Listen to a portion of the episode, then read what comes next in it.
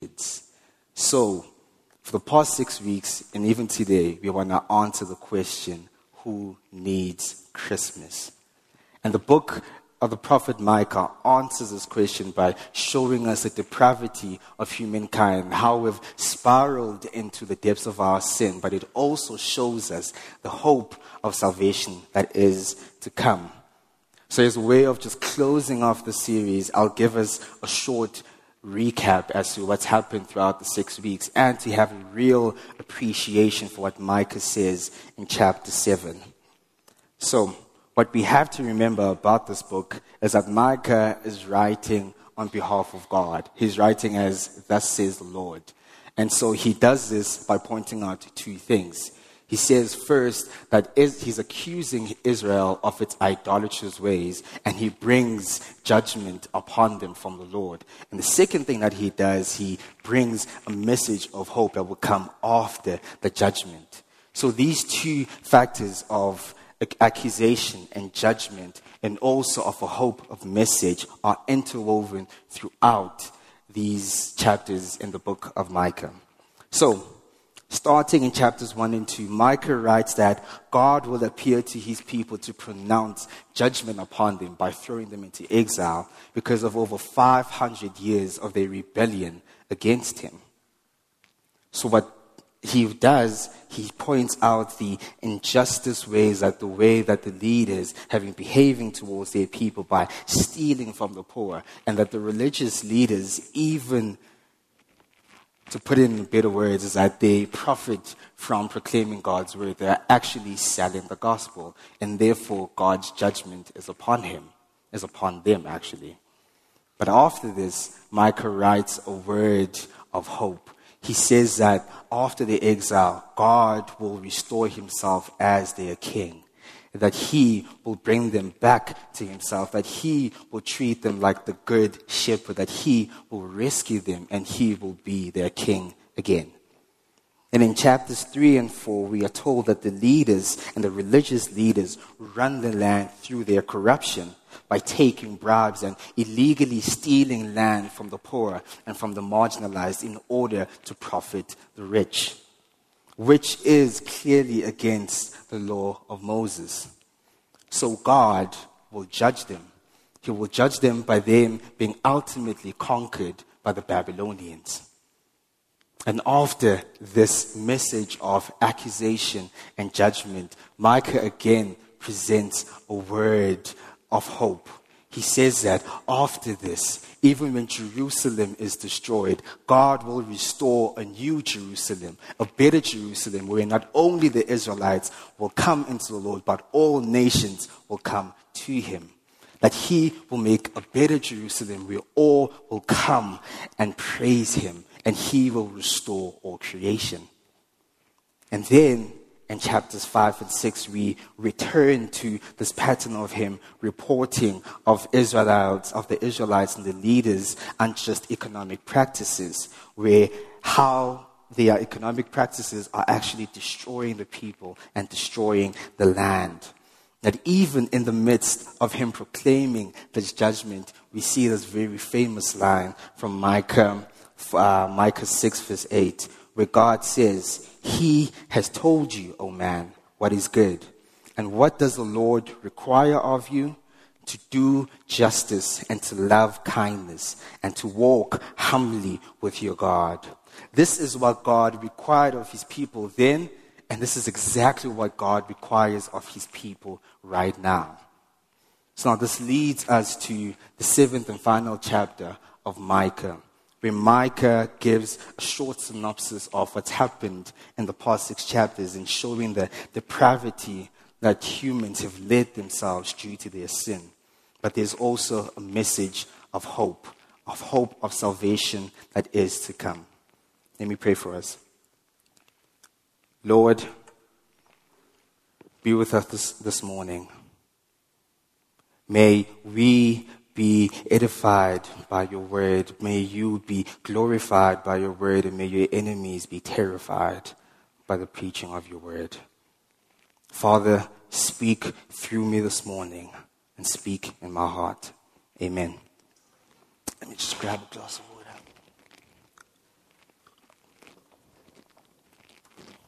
Christmas is amazing, right? It's amazing, right? You can respond if you want to respond. You're very free to respond. Christmas is amazing. And one thing that's so amazing about Christmas is that I guess, if not all of us, we get Christmas gifts, right? But me, growing up, Ekasi, in the township, we got something different. We didn't get your Christmas gifts packed in a nice little present. No, no, no, no, no, no. We got something different. We got Christmas clothes. And when I say Christmas clothes, I don't mean a t-shirt or a jersey that has like reindeer or Santa Claus or I don't know, a Christmas tree on it. No. Christmas clothes are like brand new clothes. Like you got brand new sneakers, brand new trousers, brand new shirts. The girls also got brand new skirts or whatever they wanted. It was something so different. But then when I look as to how I experienced Christmas and how my white and Indian friends experienced Christmas, it was so different. Like my white and Indian friends would get out cookies and milk and put them by the Christmas tree, and then sometimes they even sleep right next to their presents until Christmas. But I did not have that. I actually laid out my Christmas clothes right next to me in my bed, and I slept completely still because I didn't want to ruin my clothes. And I had a longing to be like, yo, I want to wear these clothes tomorrow because I want to experience them. And what I want to show through this is that in me having my Christmas clothes and my friends having their Christmas presents, we both had a longing. We both wanted to experience the next day. We both wanted to experience our presents. But the truth of the matter is, Christmas clothes and presents are nice, right? But they are not like the ultimate gift that you and I can receive, which is Jesus Christ. That He is the better gift that anyone can receive and enjoy. So, our Christmas should not be centered just around presents, just around family, but our Christmas should be centered around Christ. It should be centered as longing for his salvation, longing for his return, because that's exactly what Christmas is about. Now, in Micah's day, they had a different longing because of what was happening around them, that the walls of society were crumbling because they had turned away from the Lord and they were yearning and longing for the Messiah. And so this morning, I want to unpack and show us this longing and the three categories. I'm not sure if they come up on the screen. So the first one is our rebellion. That when people turn away from God, they turn to misery. The second thing is our response. When hurting people hope in God by repenting, they see and receive his salvation. The third thing is our Redeemer, our hope found in God. So if you can click or open your Bibles to Micah 7, verses 1 to 6, because in these first six chapters, I want to pull out five things that expose to us our sin, that expose to us the ramifications of what sin has done in people and what it's done to the world. So the first thing that I want to pull out is that when people turn from God, they turn to fruitlessness and misery. So let's look at verse 1 and 2. It reads, I'll be reading from the ESV Woe is me, for I have become as when the summer fruit has been gathered, as when the grapes have been gleaned. There is no cluster to eat, no first ripe fig that my soul desires. The godly has perished from the earth, and there is no one upright from mankind. Micah here cries out in anguish and he cries out in discouragement because when he looks at the state of Israel, he sees no one upright. That his discouragement, he compares it to when a person goes to a fruit or a vineyard during the harvest time carrying a basket, expecting to reap some fruit, but returns home with an empty basket. And we want to ask ourselves to why, again, Micah is discouraged.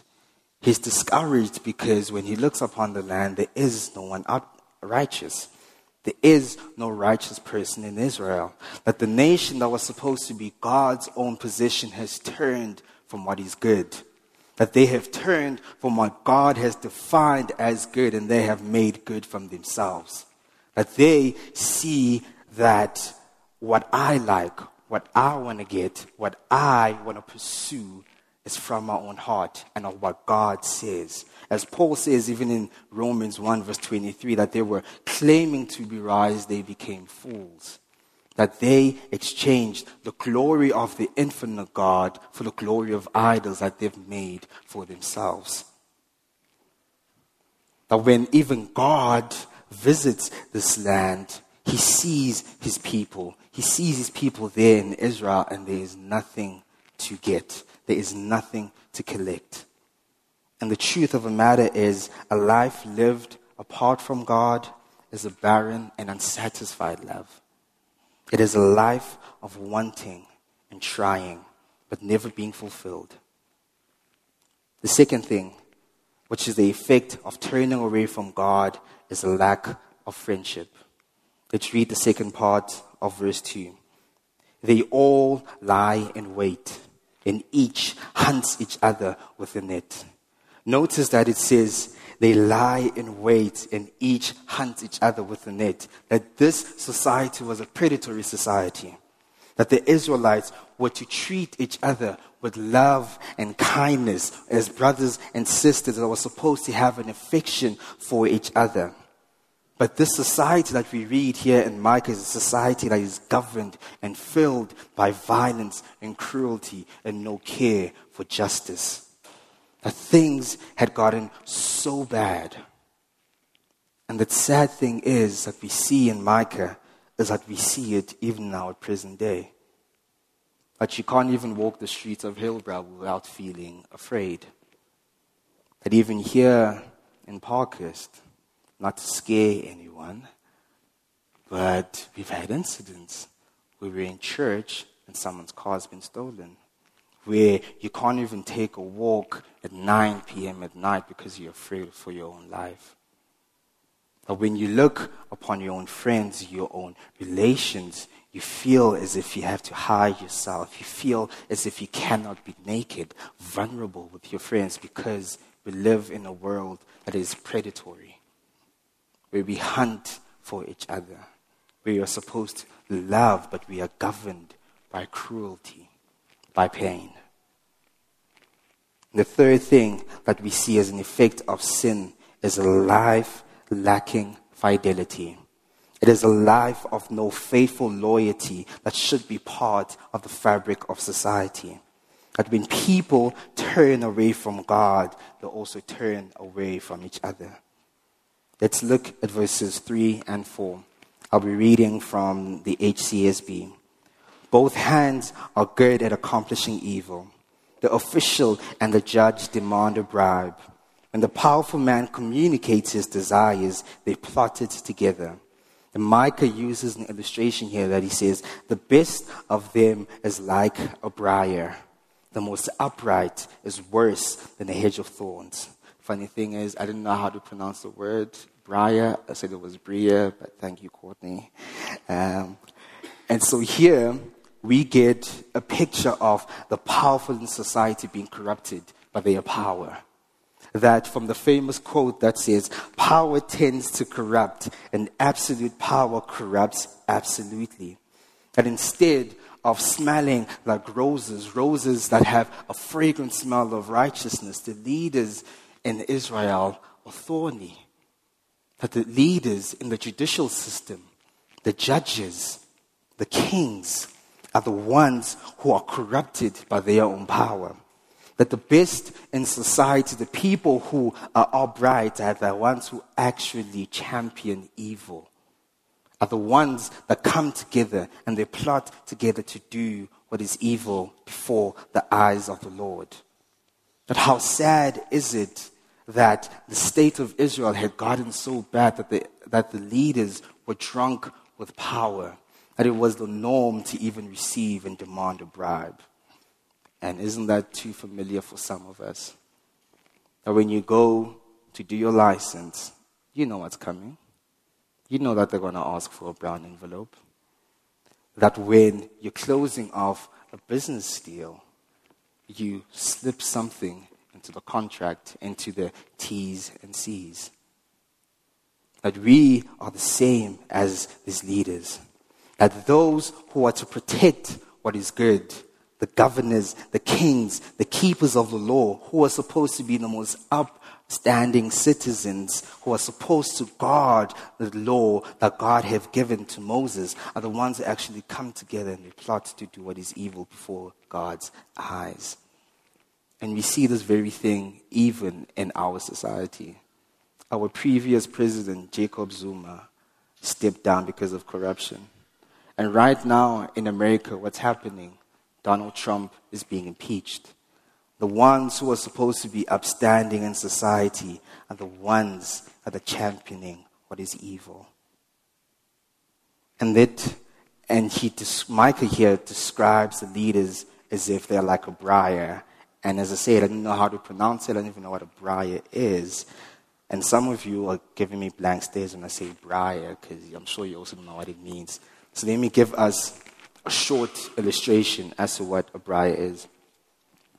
Growing up, I used to play a game called Mokoko. I'm getting more blank stares. It's, it's like black mampatile. Okay, more blank stares. It's it's like playing hide and go seek, basically. So we used to play Mokoko in an open field in my neighborhood. And the field is where like grass and plants are just growing very wild over there. And in the midst of the plants and the grass, you'd find a bush of blackjacks. You know what blackjacks are? Those small black things that just stick to you. So, as when we were playing Mokoko, you would not want to step into a bush of blackjacks.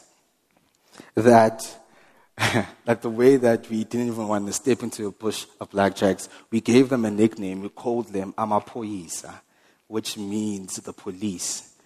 Hang on, let me describe.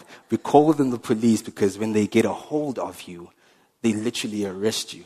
It's like when they are in you, they're stuck to you and they're not letting you go because they're everywhere. And without fail, when we played Mokoko, when we played hide and go seek, we'll always hear someone say, Time out, time out. I'm not playing anymore. I've got blackjacks all over me. So, what Micah says here is that the leaders were like Amapoyisa. They were like blackjacks. That you wouldn't want to run into them. That when you run into them, they will hurt you that will being pain, that you wouldn't want to be entangled with them because when you're entangled with them, they will hurt you and they will suck you dry. And that's what it means for these leaders to be like briars. And this is what happens when a society turns away from God and when they are ruled by their sin that the powerful abuse their power by punishing and lording it over the weak. And this is exactly what our capitalist society encourages us to do. That I have to look for my own desires, for my own needs at the expense of others. And the fourth thing that happens when we turn away from God is we lose spiritual foresight. Let's look at verse 4b. It says, The day of your watchman, of your punishment has come. Now their confusion is at hand. Now the watchman was supposed to stand on top of the wall and they were supposed to look for two things either a messenger bringing some type of news or of the approaching enemy. Now this has come that this is the day when the Lord actually visits them, but because they have turned away from Him, they are blind towards Him. They don't recognize Him, they don't see Him. Or when the Lord is coming and bringing His salvation, they end up being confused. And this is exactly what happens when we turn away from the Lord.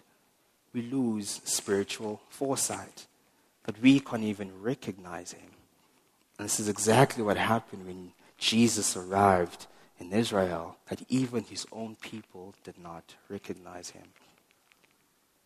And the fifth and final thing that we notice is that when people turn away from God, they turn away from family. Direct your eyes to verses 5 and 6. It says, Put no trust in a neighbor, have no confidence in a friend. Guard the doors of your mouth from her who lies in your arms.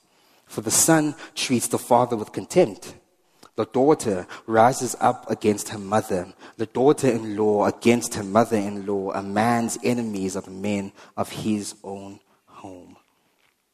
Friends, it's rough when the person that you share your bed with is also the person looking at your neck. That you don't have to go far to meet your enemies because your enemies are the people who greet you at the breakfast table that there is no sense of blood is thicker than water. There is no sense of shared love, warmth, a sense of feeling like you belong because the environment is filled with the stench of animosity. That when we turn away from God, we actually turn towards sin. And the effects of this are not only felt in the broader society, but they take root in even our families that warm relationships of intimacy, of family, of friends, of lovers are corrupted to such a point. It's no wonder that when Micah starts this chapter, he says, Woe is me.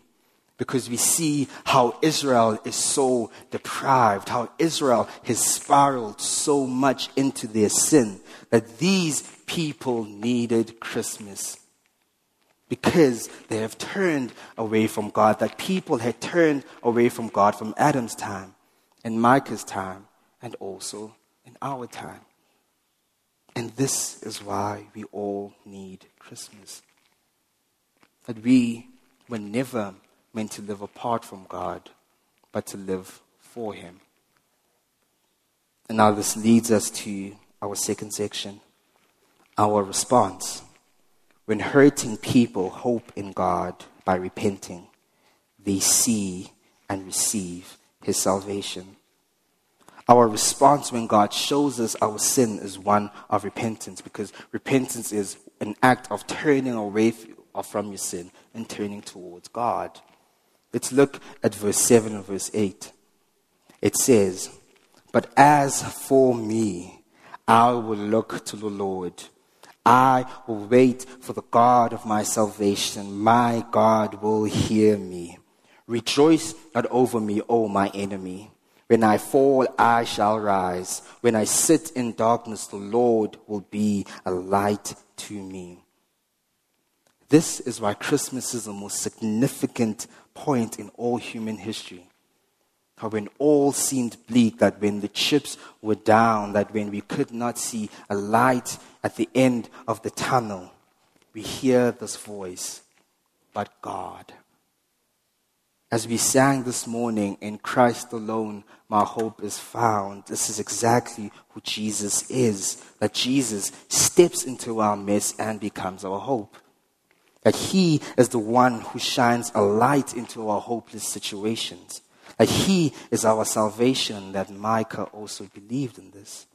With all the corruption, murder, violence, idolatrousness that was happening all around him, he did not turn inward, but he looked upon God. That he places his faith in the God of his ancestors, and he lives in two seemingly contrasting states of misery and of hope. Like when Job, when God took away everything from him, and everything was lost in his life, that even his wife, his own wife, who was supposed to be bone of my bone, flesh of my flesh, said to him, Curse God, because clearly he doesn't care. That in the midst of his darkest and most loneliest time, Job still placed his faith in God. That Job continued to place his hope in the God of his salvation. And if you're here and you know what misery is, that, when, that the misery that Job and Micah felt describes you, I want to gently ask you if you can trace your hopelessness, your hopeless misery to a root cause, that it might be traced to you having turned away from God, that you haven't turned away from the Father, that you are trying to live a life apart from God. But whether you don't know God this morning, or you do have a relationship with Him, and you're living and feeling a life of misery and pain, I want to encourage you don't ignore this. But we must recognize what pain and misery are that they are indicators.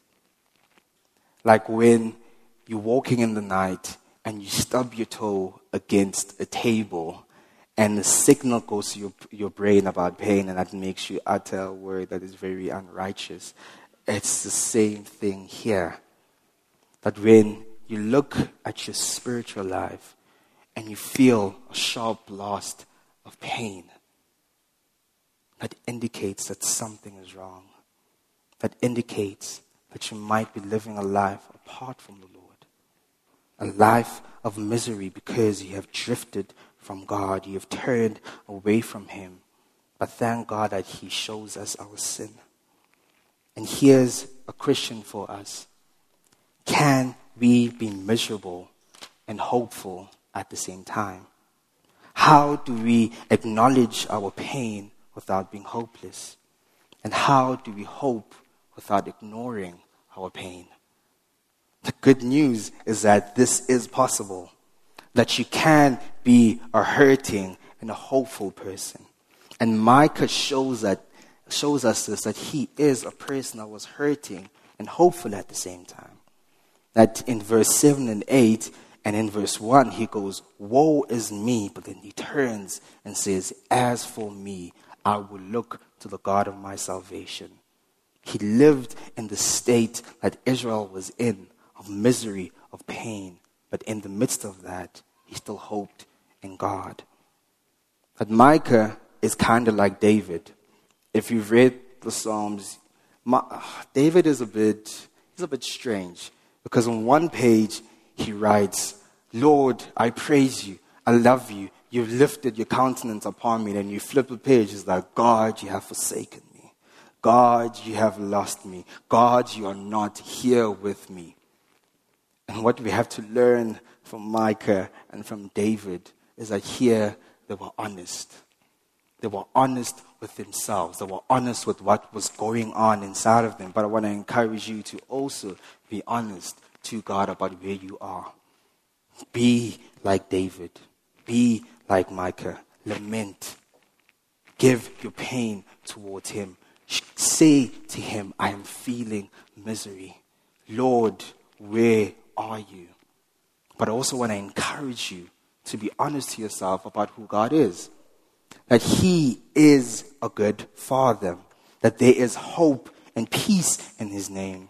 That He is the God of our salvation. That He hears our cries. That He doesn't sit back, but He steps in and acts that his speaking is his doing, that he spoke the universe into existence. Therefore, his words can be trusted, that his words do hold true. That when he promises he will never leave you nor forsake you, it's true. That when he promises that his salvation is open and available to you, it's true. And this is what Christmas is about. God entering our midst. God entering this morally corrupt world that us sinning against Him and having turned away from Him, our inability to turn towards Him because we are all born and dead in sin. And that only God can make us turn towards God. And this is Jesus stepping in. This is Jesus coming into our midst. This is Jesus coming into our morally corrupt world. That He shines His light into our darkness. And the part of his life is giving us the gift of repentance. That to continually repent of our sins and place our faith in Jesus. And in Micah, from here in verse 7, he personifies himself as if he is Israel. They acknowledge their sin. They acknowledge that they have turned away from God, who is their salvation. Read here in verse 9, he says, I will bear the indignation of the Lord because I have sinned against him. But now they turn towards God. They repent. They've turned from their self sufficiency. And this is what I'm asking of us today also.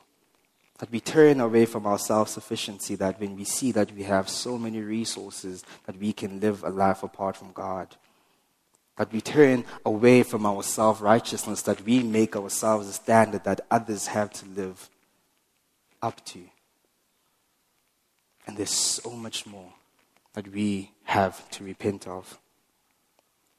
That, friends, you don't have to say a hex, tattoo triple six on your forehead, and pledge allegiance to Satan to be God's enemy. No. All you have to do is live a life apart from God.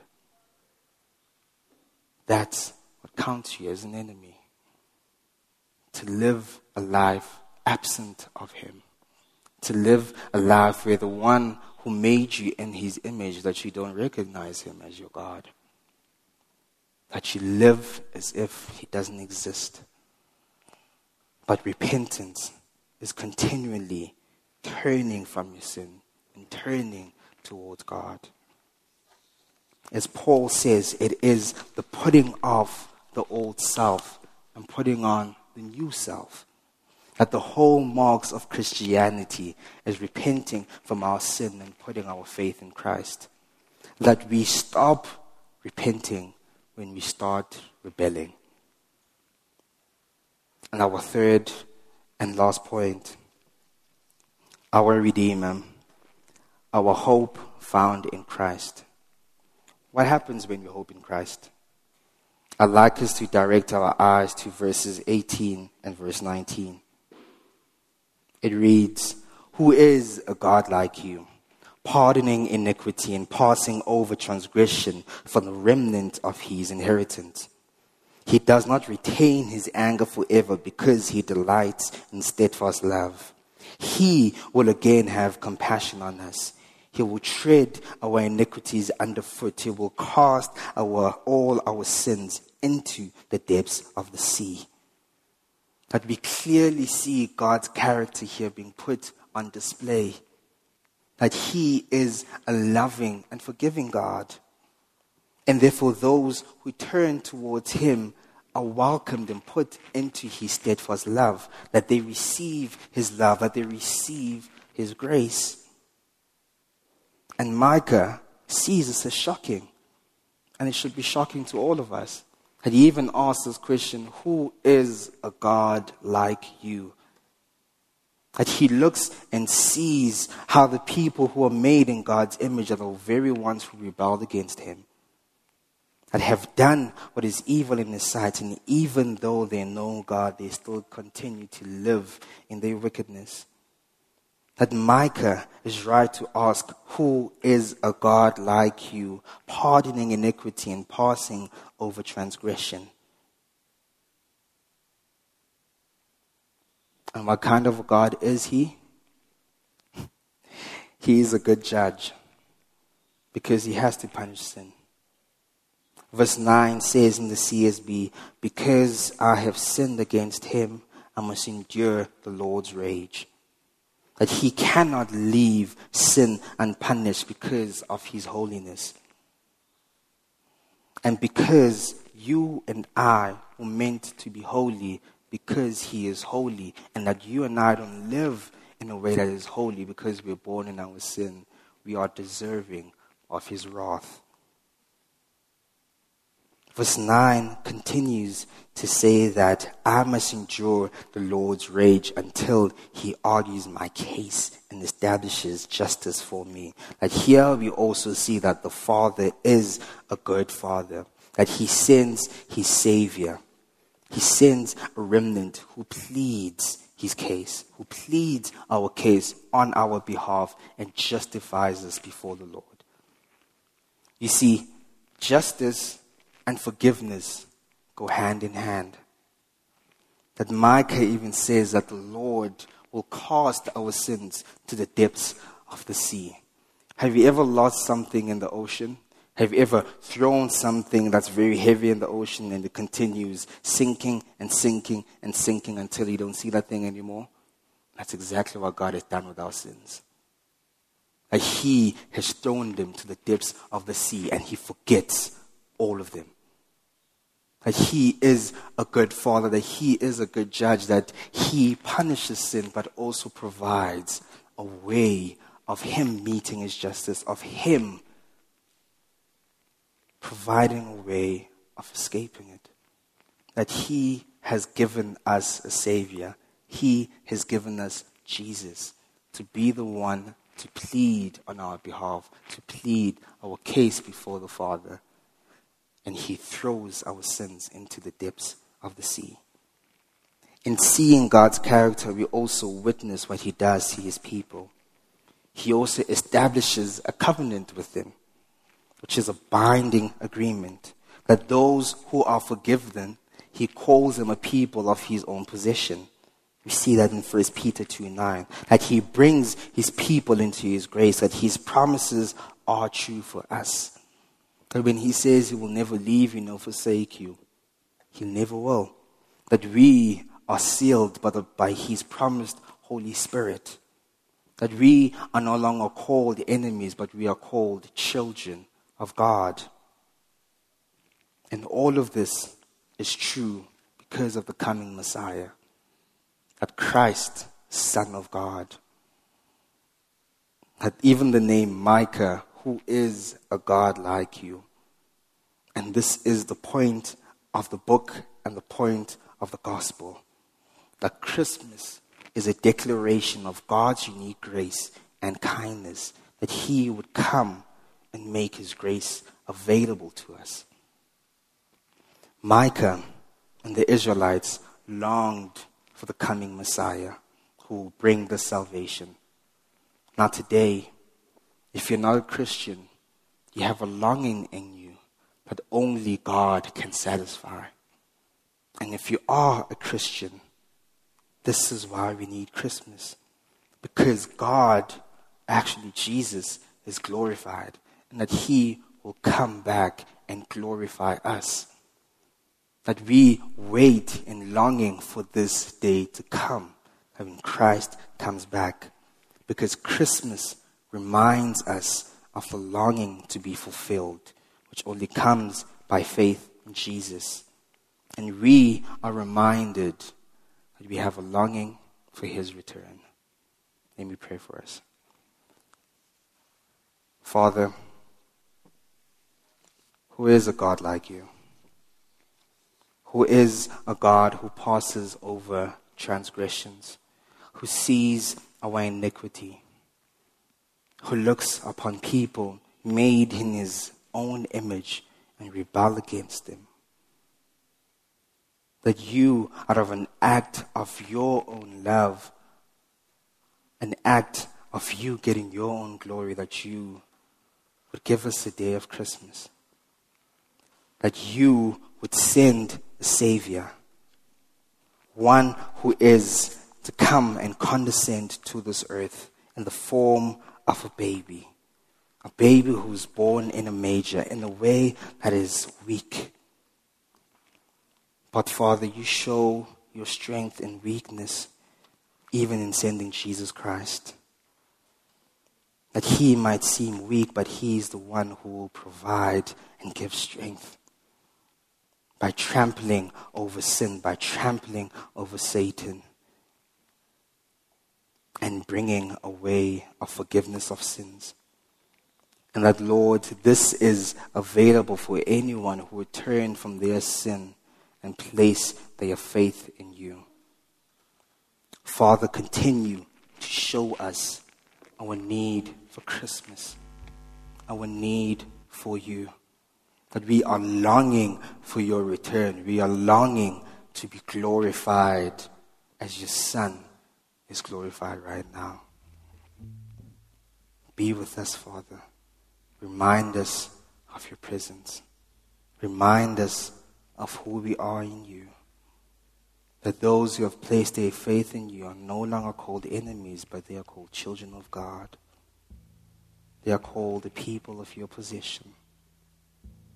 They have been brought into your steadfast love and your grace. Remind us, O Lord, of who we are.